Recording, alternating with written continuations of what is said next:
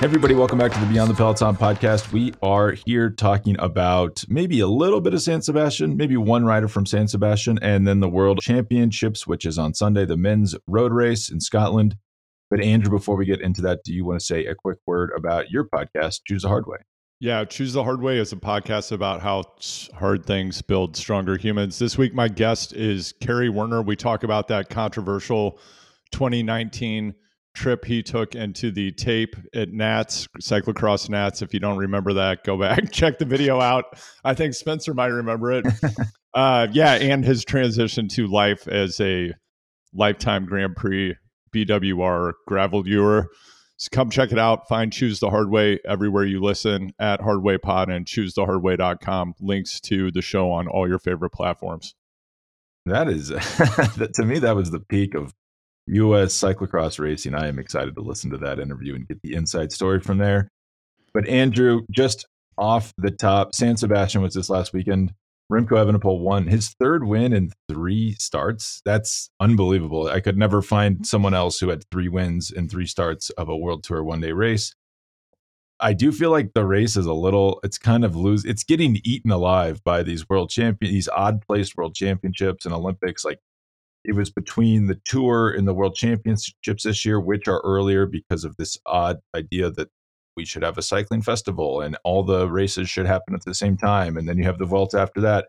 Next year, it's the Olympics. I'm worried about San Sebastian. They should probably try to move it somewhere else on the calendar. But did you have any thoughts about Remco Evenepoel winning his third, not consecutive, but I guess third title in three starts at San Sebastian? I mean, for any other writer, just winning a, a stage would be something that they would write a book about later and they would hang their hat on it for the rest of their career. For him, I kind of feel like it's that big deal, man. you know, like, yeah. So yeah. does it does it indicate anything about his form or where he's headed? I don't know. Maybe. Well, it does feel like San Sebastian's becoming it's just a mechanism for Evenepoel to leave altitude, test his form. It's like a little ramp test that he does right before the races he really cares about, and then he wins on accident. He did win from a sprint, which I thought was interesting. He never used to win from sprints. Now he has four sprint wins this year. One was a gift from Roglic at, in Barcelona, I think at Catalunya, but he couldn't drop Pello Bilbao, which you might you know, you might flag that as like, eh, that's a little weird. He couldn't do that. But this is also a, a week earlier than it was last year in turn in relative to the Vuelta. He has Worlds this weekend, which is probably the one he really cares about. But let's get into World Championships. It is, it's kind of always like this. You every Worlds course is vaguely similar. It goes from this is not the thing that's vaguely similar. It goes from Edinburgh to Scotland. It's 270 kilometers long, 35 3600 feet of climbing about that's a lot sorry meters of climbing so that's almost 12000 right. feet of climbing. And it just does a it you know kind of meanders through the scottish countryside and then does this city circuit in glasgow over and over and over again. People look at these courses and think well that's not very hard. Like think of wollongong. Last year in australia we would ride that course and think that was pretty easy but they just do it over and over again and for reasons unknown no one quite understands this city circuits are hard. Like the racing is all out all of the time. So you can have a pretty innocuous circuit that just slowly wears everybody down. Always a pretty selective race. I think the only one I can think of that wasn't was maybe 2011 Denmark, where Mark Cavendish won um, the world title. But usually you do not have, then that was pancake flat too, but usually you do not have sprinters winning these races. What do you think is going to happen? Well, before we even get into that, what do you think about this overall concept of let's have all the world championships for all the different disciplines? I haven't checked, but I have to imagine trials is probably part of this as well. But what do you think about having everything at once in a city? Is that good for the sport of professional cycling and for the growth of cycling overall? Or does it not matter and it's just convenient for the UCI? Oh man. I mean, it's definitely the way for the UCI to host a single event. You know, it's its own mini Olympics. It's for Glasgow, for Scotland, it's going to bring as many people as possible so they can increase the bid price instead of, I don't know what it costs to host the Worlds. It's expensive. A few million euros. Maybe they could jack that up a little bit more. I don't totally understand the synergy. Like, should professional athletes be rearranging their schedule to promote trials biking? Or I think they even have, they have like uh, acrobatic biking. It just seems a right. little broad for me. I guess I can understand if you want a single event that people travel to and it's this festival of cycling. Eh, to me, in theory, it's something that in theory would be good. Maybe you'd throw that out in a meeting and it wouldn't make it to uh, to actual ex- execution. What do you think? Well, gravel world championships are not part of this festival, so therefore that is not a that is bizarre. it is not a proper world championship festival in celebration of cycling. Also, I have to read this. The I'm looking at the 2023 UCI Gravel World Championships, just the the log line in Google, and the UCI says originating in the U.S. Midwest some 15 years ago, gravel has grown in popularity and is now booming worldwide um, coming to Veneto, Italy, Saturday, October 7th, and Sunday, October 8th. Not part of the celebration of cycling that will be taking place this weekend. I don't like this second rate status for gravel. I can tell you that. We're getting a little off topic though. Let's uh, just going back to the course. Like, yes, when you look at the course profile, which I have done, and I would assume many of our listeners have done, it just looks like a nothing burger. You have this one yeah, there is kind of like a stair step climb that is at 182k. They get to the summit of that climb. I mean, nothing's going to happen. The race is going to come back together, and then it's just circuits. So, what function do you see this single big climb serving? Just kind of softening up the legs before we get into the fist fight that's going to happen for the next, geez, yeah, it's uh the next 174 it's kilometers. Yeah. Yeah. The big climb, a, a break will, if it's not already gone, will go on it. If it is already gone, it will extend its gap there. Nothing's going to happen until they get to the city circuits. It's going to be less exciting than the start of um, Australia last year, which was that was wild. The start of that race. Um, I think this is just they're going to get to the city circuits. It's going to slowly ramp up the pace, probably somewhat similar to Belgium a few years ago. But you know, it's in terms of distance and elevation game gain, it's similar to Amstel Gold, which is a super selective race. I mean, Tadej Pogacar won it last year or this year solo. It's normally won by a climber. It's one of the hardest races on the calendar. So, doing 12,000 feet of vert in a city, just going around and around and around, basically in a crit, makes the race incredibly hard. Um, you, you'll probably see some sort of selected group. These country domestiques will burn themselves out. You'll have odd dynamics because you race for your country, not for your team. But then there'll be people on trade teams.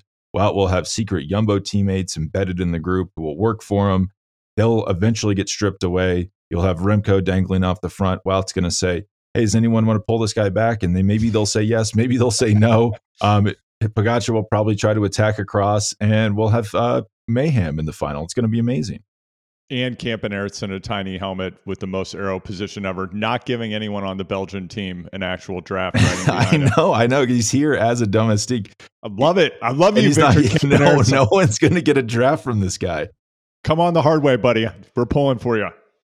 I kind of um, wonder wonder if they'll yeah. send him in the early move or something. I don't I don't know. I don't know if they send him in the early move because then you have the climb. We have seen, you know, he can hang in there on the medium-ish climbs. He's certainly not going to be drilling it in his 65 tooth chainring and uh, high altitude, but we don't have any in this race. One thing of note to me, Spencer, taking a look at the start list, United States stacked team. Of course, we've got Quinn Simmons coming back from his ground contact at the tour, Magnus Sheffield, uh, Neilson Powless, the polka dot boy, Matteo Jorgensen, Lawson Craddock, and Sean Quinn what strikes me here is, you know, when the worlds were inconvenient and no one wanted to step up, USA Cycling turned to some of the real heroes of the sport. I'm talking about you, Scott McGill. They brought in Scott McGill. McGill delivered on rim brakes in Wollongong. Where is, you know, where is he now? Like, where is the payback for McGill coming in as a pinch hitter when the USA needed him? I agree. Yeah. This is McGill erasure. He needs to be on this roster. Sean Quinn, what have you done for me lately? Um, I see actually decent results. A win earlier this year at the Coppi Bartali. That's pretty impressive. But you know, it's it's no McGill. Give me McGill. Um, the U.S. team actually kind of intriguing to me.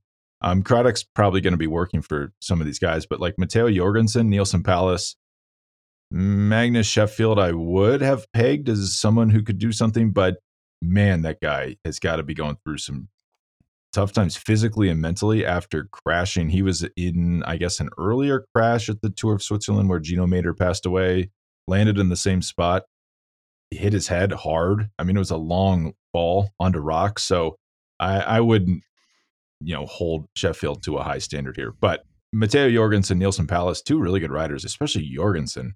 Um, pretty good course for him. The problem is like some of these big teams like Italy, Belgium, GB, Spain seem to have endless riders when you look at the start list. Even Slovenia. Have you seen the Slovenian start list? It's like yeah, people is like, are these professional cyclists? What's going on here? Like they don't have enough world tour guys to fill out this uh this full team they have. Yeah, I'm deep in um, Sean Quinn's stats on procyclingstats.com. Sean Quinn, I want to know what you've been up to. It's another writer I'd like to interview, but just taking a look at his program for the year leading into world championships, looks like his last race of note that made it on here is the Dauphiné. And again, you know, he might have been slipping down to a few CBR crits. I've seen him in some Phil Gaimon videos out there on the um, Lagrange Sunday ride up Nichols Canyon really laying down some big watts. But for the most part, no competition since the Dauphiné and now sliding into the national championships. The legs should be fresh, but I wonder how USA Cycling sees him slotting into this roster. Um, I mean, and, sometimes I do. I uh, I'm left with questions about. Not saying maybe Sean Quinn will win and we'll feel like idiots, but yeah, sometimes yeah. I'm a little confused about how they come to their conclusions. Well, and I think as we saw last year, probably a fair bit of this has to do with who's going to what race that leaves them unable to come to the world championships. I just honestly, I wanted to see a, a slot for Scott McGillen here, coming off a strong opening season in the at the uh, World Tour. Uh, he earned it. Like, put him in. Here's what's interesting about Sean Quinn. He's been heat training in Boulder, Colorado, per Andrew's recommendation. And then, do you know what the weather's going to be like in Glasgow? Have you been to Glasgow before? It's going to be like cold. 55 it's degrees and 55 and, and, rainy and probably yeah. dumping rain, buckets, as they say. Um, yeah, that's going to be interesting to see how that heat training helps him there. The man could be a popsicle by the end of the race. You to bring up another good point that last year, Worlds in a far flung locale at the end of the season, later in the calendar, people didn't really seem to be locked in on it physically or mentally. Um, Exhibit A, Mathieu van der Poel had other things on his mind. Um, I think this year's going to be the level's going to be a lot higher because it is sandwiched in between the Tour, the Vuelta. People are really taking this seriously. It's close, you know. It's it's a, not a it's not next door, but it's a close flight to where most of these guys live. So it could be tougher, I think, for Evenepoel to just rip off the front. Um, similar to how we saw at San Sebastian, he had to learn how to win it a different way because he couldn't just drop everybody whenever he wanted. So I, I do not think that Remco Evan, I'm going to go out on a limb and say Remco Evenepoel will not drop everybody with 55K to go again and solo to this title. I think it's going to be a little more hotly contested than that. I kind of see the favorites canceling each other out in this race. That's my prediction. We can get into that more specifically, but a prediction that I have 100% certainty about is that Mathieu van der Poel will not be staying at a hotel for this race. I get the man an Airbnb. Yeah, get the man an Airbnb, or perhaps he has an estate outside the city that's that's locked down. Like we don't know. He we know he has the money. Hopefully, he has accommodations um, that don't result in a, a non-racing incident prior to the race. Like an and, ibis by the just like off a busy road by yeah. McDonald's. yeah, I think he's, he's yeah. They actually have him at a Holiday Inn Express on the on the ground floor. Uh, he wanted access to the the ice machine, and he wanted to be the first person at that built-in waffle maker that they have at the buffet. So he'll be down there. Okay. All right. By the uh, way, Spencer, again, like I'm going a bit off topic here. I've watched all of EF's behind the scenes videos this year, which have been fun. They're great videos. But watching the women's tour videos versus the videos from the men's tour de France, the catering, the disparity in in food availability really jumped out at me. The women's team really was getting like the Holiday Inn Express breakfast, whereas the men's team had, I mean, they had a custom van that was driving around with an awesome chef preparing everything for them. And I'm sorry, EF, if that actually was happening for the women's team and I missed it in the series, but it looked like they were getting like the the Kellogg's kids um, cereal boxes and a, a, thing of yogurt every morning. So I've, let's let's fix that. That's not right. I've been there. That's I'm having PTSD from you describing these, these breakfasts. But I, yeah, I do think I, I love to dunk on EF. I think this is part of their vision because currently the women's team is not really associated with the men's team except for EF being a sponsor. Like EF owns the men's team, the company. Mm. And so I think they're getting rid of or they're not going to sponsor that women's team any any longer next year and they're going to start their own in-house women's team. Perhaps that's one of the one of the thoughts that they can then offer parity and um, support between the races because I'm sure this is a point of contention and people have brought it up. But I just want to read something to you. This is okay. going to be a cold, rainy day in Scotland. So the climb finished, the climb tops out with 1.5K to the finish line. They then have a technical downhill run in with five corners to negotiate. Moreover, there's a tight chicane with 750 meters to go, two left hand turns before the final 400 meters. So rainy, and they're doing this over and over and over again in the pouring rain. I'm concerned there's going to be a lot of crashes here. Like this seems um, like maybe they shouldn't have done this. Maybe maybe get a slightly safer course. I think there's a reason there's no one from the Vuelta here except Remco Evenepoel. Yeah, absolutely. And I'm thinking about other world championships that have been won in the rain. And I believe both worlds that were won by Americans, elite men's worlds that were won by Americans, were won in the rain. I believe both LeMond and um, Lance won in the rain, didn't they? I definitely know Lance did. I believe LeMond did. Which worlds did he win? Do you know where that was? No. I I remember one in Colorado Springs, but I think maybe he didn't win that one. Um, there was a. Do you remember this Rainy Worlds in Florence? It must have been like 2013, perhaps 2014. Um, it was just like a dumping rainy World Championships. Um, I think Rui Costa won with Valverde, of course, there at the end and there was a lot of crashes like it was it, it, but just a lot of people dropped out as well i'd assume it's unfortunate i assume you're going to see the same thing here like if these riders get to the circuit and their job is done or they don't think they can win you're probably going to see a lot of dropouts. Yeah do you think that there's a chance that remco goes down this path of becoming like an oscar freire type rider just like wins numerous world championships and then kind of yeah whatever fizzles well, out. Freire, I think he won like three Milan San Remos, and then like a bunch. Yeah, of I'm, I'm just saying, but like, stages. okay, so it's not a, it's not like he won nothing, but it's not the Tour de France, which is everyone's thinking Remco is going to step up to the Tour de France level and start winning. I, Anything I mean, less will be a total disappointment. We'll, we'll be ashamed of you. I don't. Remco, you're gonna you're gonna disappoint us. I don't think he wins another Worlds. I mean, I think we've been spoiled recently with like Sagan winning three in a row, Alaphilippe winning two in a row. Most guys win a world championship and they never win one again. It's such a hard race to win. That's why I think it's a little odd. Van Aert and Van der Poel, the I guess the focal point of their season is world is this race, is world championships. It's a little bit of a lottery. I mean, you just need a lot to go right. It's weird because you don't have your team. It's tough to win more than one. I mean, it rarely happens. I don't think he wins another world title. I mean, we can't talk about Remco for a second. I am excited we get to see him at the Vuelta yeah. against other good riders. It seems like his calendar is specifically designed. It's also not his fault that Tadej Pogacar crashed at Liège and they didn't get the pep race against each other. But we will get to see him in a Grand Tour against other top riders. I'm still not convinced.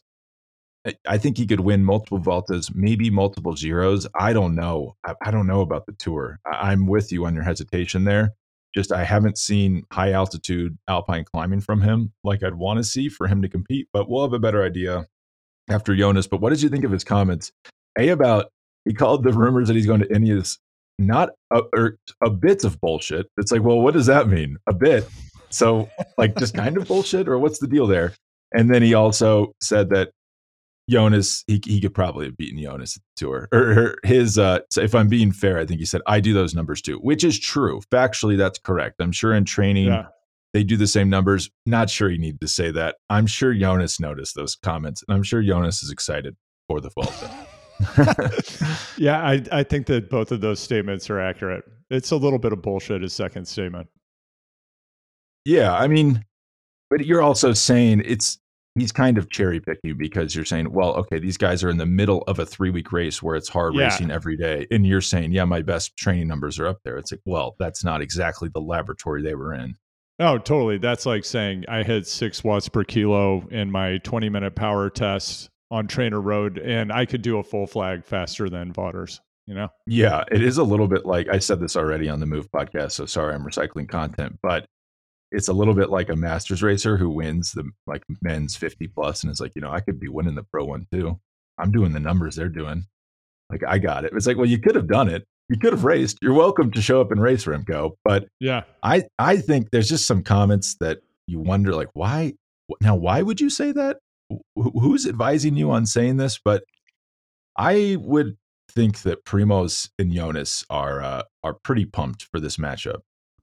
Yeah, and I would say non-zero chance that we're going to see a major rider, aka Tade, someone else end the day with a significant injury. I feel like sorry, I keep making these injury predictions, Oh. but I mean, as as you just Yeah. said, like look at the parkour, right? This is a highly technical, likely to be wet city circuit, and yeah, like something something bad's going to happen. Somebody's going to be on the ground, and somebody's going to break a wrist or have something that. Uh, that knocks them out. But that's that, of course, is just bike racing. Um, looking at the start list here, Spencer, who are we not thinking about that could be that unexpected contender? I'm looking at Mads, of course, over there for Denmark. That's what I Um, had circled. Okay, Yeah, I, I mean, this has got Mads written all over it. Like Yeah. this is actually similar to the worlds he won in 2019. what do you think about Dylan van Baarle? It could happen. I mean, it seems crazy because he hasn't really done a ton this year, but at World, so we should say you you do did remind me. Tadej Pogacar is here. Has to be the favorite. You'd think. He Yeah. can sprint. He can climb. He can win many different ways. Wout van Aert Jasper Philipsen. I'm curious to see how Philipsen does. Can he get over these climbs? Probably not. But the guy did get second at Roubaix, which is really impressive. Remco Evenepoel. Those would be the big favorites, and Mathieu van der Poel. Um, That's so Van der wild. I'd totally forgotten that Philipsen had that result. I know. I That's that is wild. it's wild. Wow. And I know I, I I actually had to look it up. I was like, what what did this man do earlier this year? I was like, oh yeah, he probably could have won the big one of the biggest races on the calendar had he not sat back and been a good teammate. yeah. Um, Van der Poel, I'm a little curious about like what was going on with the illness at the tour and then finishing the tour. Like if you're really sick, you shouldn't do that. yeah. Pedersen could could win here. As you say, van Baarle, I'm looking at like these guys like Valentin Madouas, Dylan van Baarle, guys who were at the tour doing a lot of work, you know, get getting the hard yards in. And a lot of times you do see people come good after that, where you're just Yeah. sitting on the front for a few weeks, you rest, you then go to worlds, you're a little bit of a wild card on your own worlds team. I I could definitely see that happening. And I do think I think we'll see a bit of an oddball winner here. Like maybe not one of the big favorites. What's the word on the street regarding Marc Hirschi? Not the same since his hip injury, but you know, I mean, when he came onto the scene, he looked like a future Galactico before Galactico was a term we were throwing around. Yeah, when Galactico was still in soccer. Um, man, I don't know. That's talk about a weird situation. I don't know how much we want to get into here, but he was on Sunweb, DSM slash DSM when they were making the transition. Unbelievable. And then the team just terminates his contract like two days into the 2021 season. And then on background hmm. comes out, not on the record, and just says, like, this guy's shady. We couldn't have him on the team because he exposed us to too much risk. It's like, I don't know what that means, but it sounds like you're accusing him of doping. Why would you do this in secret? If you really have information on him cheating, maybe go to the UCI because just Right. saying this to a journalist off the record is probably not the best way to handle it. I felt a little bad for him after that. He had these weird, oddly timed medical procedures, which I never fully understand, Right. like why someone would get their wisdom teeth out in December or do a hip surgery in December. Maybe do that at like now, right? Tail end Yeah, of the season Right. that you're racing, so you have more time to recover before next year. Um, but he is coming back. He's not at the level he used to be, but he is. There's some like some signs of life there. He wins the last race of 2022. He won two. He won the Swiss Road Race Championships, and then a race none of us watched because it was during the tour, right after the tour, like a one day race in Spain. Uh, He's not. I mean, I could see him coming out of nowhere and at least being in a move that is like part that is the winning move essentially, or threatening a group of favorites and Marc Hirschi's driving a group of let's say B to C tier favorites up front. I mean, the guy, he's only 24 years old, super talented. I'm curious to see if he can recapture the form he had in 2020 when he jumped onto the scene. I'm still not quite sure why he hasn't been able to recapture that.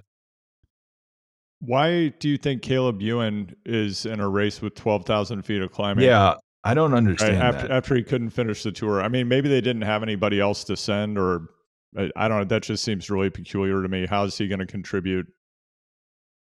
It's also possible the sprinters think they're going to win this. As I mentioned in our pre-record, Yeah. Olav Kooij won a tour of Poland stage yesterday, and like the headline on Cycling News was like Olav Kooij sends warning shot for Worlds. Yeah, It's like maybe the it's like I'm curious how that would happen since you're on a team with Mathieu van der Poel. Who what if Van der Poel has to work for Olav Kooij? He he is now just the expert lead out man. He, he no longer wins races. But I think maybe the sprinters think they can win this. I don't understand why because Australia a lot of strong riders, a lot of strong riders based in Europe. You could send anybody to this race. The fact that Ewan's there, maybe they think this is like a repeat of Denmark. I think not. I think if this the closest you're going to get to a sprinter is like Wout Van Aert or Mads Pedersen. yeah, maybe. For right now, the thing that I'm thinking about, probably because I just started rewatching the Movistar documentary, and uh, in season uh, season two or season three, they had the opening of the 2020 Tour de France when there was, of course, olive oil gate. That's the secret that you revealed here on Beyond the Peloton a few I- episodes ago. I never verified this. All right. Well, this is your that- this is your theory, right? That there was olive oil all over the road. It was like a I- Popeye cartoon. I heard that the the rain was coming through the olive trees and then creating olive oil on the road, and everyone was crashing because of it. It's Mm. Yeah. plausible. Yeah, I think that's I think that's specifically how olive oil is typically made. But thinking about this, I mean, a factor that we didn't talk about going into an urban circuit like this, and this is like this is if you look at the map, this is freaking downtown Glasgow. I guarantee DT Glasgow, baby. Yeah, this is DT Glasgow. You've heard about it. Um, now we're going to be racing bikes there. These these roads are going to be covered in diesel and tire particles. It's not going to be optimal conditions for traction. And then you sprinkle a little bit of that signature Glasgow drizzle on top of that, and you this is train spotting basically. Yeah, and I'm sure there's still soot from the Industrial Revolution on these streets. And I would bet I, I have not done the Google image searching like I should be. I would bet some of them are not paved. I, I would bet they're cobblestones or brick. Yeah, Um, st- it could be tough. I mean, this could be not a great situation. Yeah, and Glasgow is not the uh, the city of the future, shall we say? I don't think they have a full EV adoption like Norway does. I would bet there's a lot of diesel cars, a lot of diesel trucks driving around there, dripping all over the road. Maybe it does rain so much that there won't it won't be so slippery, as slippery as Nice was, but it's definitely not going to be. Uh, I would not say the safest and most crash free circuit that we've ever seen. All right, another name that's jumping out at me, and again, I don't know after twelve thousand feet of climbing, but Kasper Asgreen, does he stand a chance on this parkour? Yes. Oh my God, I love this name. Um, yes, absolutely. I mean, that guy was uh, I- he, he had diamonds in his legs, as the Belgians would say, in the last week of the tour. I mean, one- one of the strongest riders in the last week of the Tour de France. This is like exactly the type of rider that could win this race. And we all say, who who the heck is this? And he's on a strong national team. I mean, the Danes, Yeah. I believe, have a full a full squad here.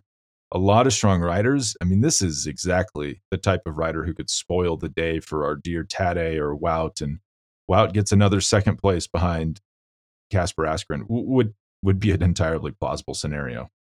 Yeah, it's difficult for me to imagine Wout winning this race. And the just my main theory, I think I said this already, but I just see the the real favorites here, Wout, Remco, Van der Poel, Tade, somehow neutralizing each other and someone else taking advantage. I think there'll just be a slight lull within that final final K and somebody like Asgreen drills it, you know, just like they're coming out of that final corner at CBR and Dominguez Hills, goes for it and takes the win while everybody else is sitting around watching each other. Yeah, I mean, I totally agree. I think kind of the an oddity of worlds and why it's so hard to win is you have the favorites. So think back to like E3 where we had the three favorites, Van Aert, Van der Pogacar, they go when they go, no one can stay with them. It's a battle between those three. The tough thing about worlds is you have the favorites. You have Pogacar, Van der Poel, der Poel, Van Aert, and then the B and C and D and E level tiers are so good that it's not just a battle between those three. And any type of hesitation could have, as you said, Kasper Asgreen ripping off the front. That's a what 2021 Tour of Flanders winner. The guy almost won two consecutive tour stages. There's just so many talented riders nestled between, you know, 20th and 50th on the start list if you rank them all by, you know, pro cycling stats points for this year that it gets really tough. Like even think about Alberto Bettiol. Like just right. Guys that had a result in forever, he could win this race. It's not impossible. Yeah, no, absolutely. We haven't talked about him, and not many people have talked about him as a potential winner. He unfortunately, in, in, quite a while. But Julian Alaphilippe. Oh man, I don't, I don't know if I'm ready to go there. I don't see yeah. that happen. That would be awesome, but I, I was actually shocked by his tour form. I mean, it wasn't like, oh, he's just having, it's not like Thibaut Pinot. If you squint, you could imagine him having won a stage at that tour. Just things go a little bit differently. Alaphilippe, it's is like uh, it's hard to it would be hard to have imagined him winning a, a, single stage at that last Tour de France with the form he had. I think that's going to be tough for him. It does look like he is leading his team. I mean, maybe Christophe Laporte actually. That that's another guy that could win this, and I wouldn't be shocked. But you wouldn't expect coming into it. Yeah, I'm just doing a quick scan here. Who else is jumping out? We've already talked about Bettiol. Yeah, what happened to the Brits? I, I, I mean, well, you have um, you have the loyal lieutenant turned tour winner Geraint Thomas going for the Vuelta, the Vuelta title, where I think and he has smartly not doing this road race. Yeah, not doing yeah. this road race. I just like the Remco thing is a head scratcher for so many reasons. I think, but he must be highly competent. He can win the race. He's he's Remco and he's compared his watts to those of others. Um, he he kind of does have the races. I feel like as defending champion. yeah, yeah, of course. He probably yeah, you does gotta, have to do it. Yeah, you have to. Not you have to at least show up. Yeah, yeah, not ideal for the Vuelta. And who knows? Maybe he's a big trials fan and just wants to see Danny MacAskill in, in downtown Glasgow. Seats, baby. Yeah. Yeah. I mean, I've seen, I saw Danny MacAskill live inside the Crystal Bridges Museum when I was down in Bentonville one time. And, you know, it would be worth going and racing a world championships just to see it live. It's pretty impressive. I, I so, would imagine. Yeah. Well, but I, yeah, looking at this Great Britain squad, I mean, you've got you know, Fred Wright, Ben Swift, uh, Connor Swift, Taylor Swift, like all the Swifts are here. They're either Ben, it's there's two types of British riders. You're either Ben Swift or you you have Ben or Swift, and you can either be one of those. So you have Ben Swift, but then you also have Ben Turner, but then you also have Connor Swift. It's right. very hard to keep them all straight. I think Ben Turner is maybe like a big talent. The the he's like the hipster Juan Ayuso. People love this guy. Okay. I'm curious to see what he can do here. Fred Wright maybe could do something. I mean, he had a decent tour, probably has decent form, but it doesn't seem like the most star-studded squad I've ever seen from the Brits at a home World Championships. Like I, I would almost, I would dare to say, the U.S. has bigger talents on their team, even though the depth isn't the same. Okay, and we haven't talked about this. Just thinking about neighboring islands, what do you think about Ben Healy's chances in this race, representing Ireland? Yeah, I've been thinking a lot about this. It's it I it actually makes a lot of sense. It's he grew up, I think, in northern England, so obviously he'll be familiar with the with the weather. It's a good course for him, but he was just so good earlier this year. I don't know if he can recapture that magic um, that would I feel like that's a big ask. He, he, didn't seem the Ben Healy we saw at the Giro at the recent San Sebastian. I I would be surprised if he's in the final group. If you're Great Britain, how are you leaving Pidcock off the team unless Pidcock is, is totally effed coming out of the tour potentially? Or you know what? I've I have this feeling I haven't looked. He's probably racing the mountain bike world championships right? Hold on. Now we have, now we have to look. But it seems be. like this it seems like this course actually would be not bad for Tom. So let's look at the mountain bike world championships. startless. I, I would imagine he's doing this. And then just as Andrew looks us up, I'm going on vacation next week until the Vuelta España, but we will have an, a pre Vuelta episode pre taped for you coming out with uh, Jonathan Kaplan from the Riding With newsletter. Um, hopefully, we don't record it and then half the guys break their collarbones before the race. I'm, I'm concerned this could happen. Okay, this is perfect. So I'm on the highly advanced UCI website. I have clicked on the Riders tab for the Mountain Bike World Championships and it is it is blank. It says no results found. I um I guess they're going to update it a bit closer to the race to let us know who will be in the race. So I don't I mean, know, but I'm racing to, World Cups earlier this year. Yeah, I'm sure that there's some maybe Rule has a story about it. I have to know.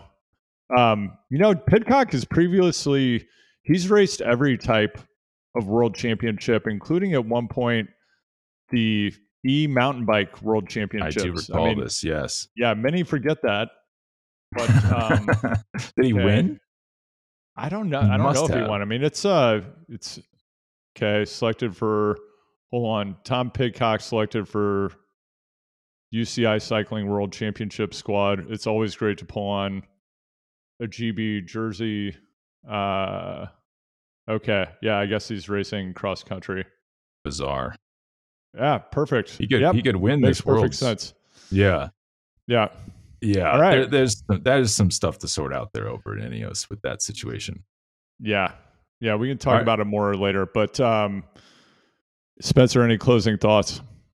Nope. I am just I'm pumped to watch it. I'm I'm confused why it's happening at this point in time. I feel very uh just I, I don't know what to say. Like world championships in between the tour and the Vuelta, I never thought I'd see the day, but now that it's here, I, I'm I'm curious to see what happens. Yeah, I'm going to reach out to Scott McGill today and get his take. I'm curious who he thinks is going to win. Do a live watch along with McGill. That'd be something else. Pissed the whole time that he's not at the race. Shout out, Scott. All right.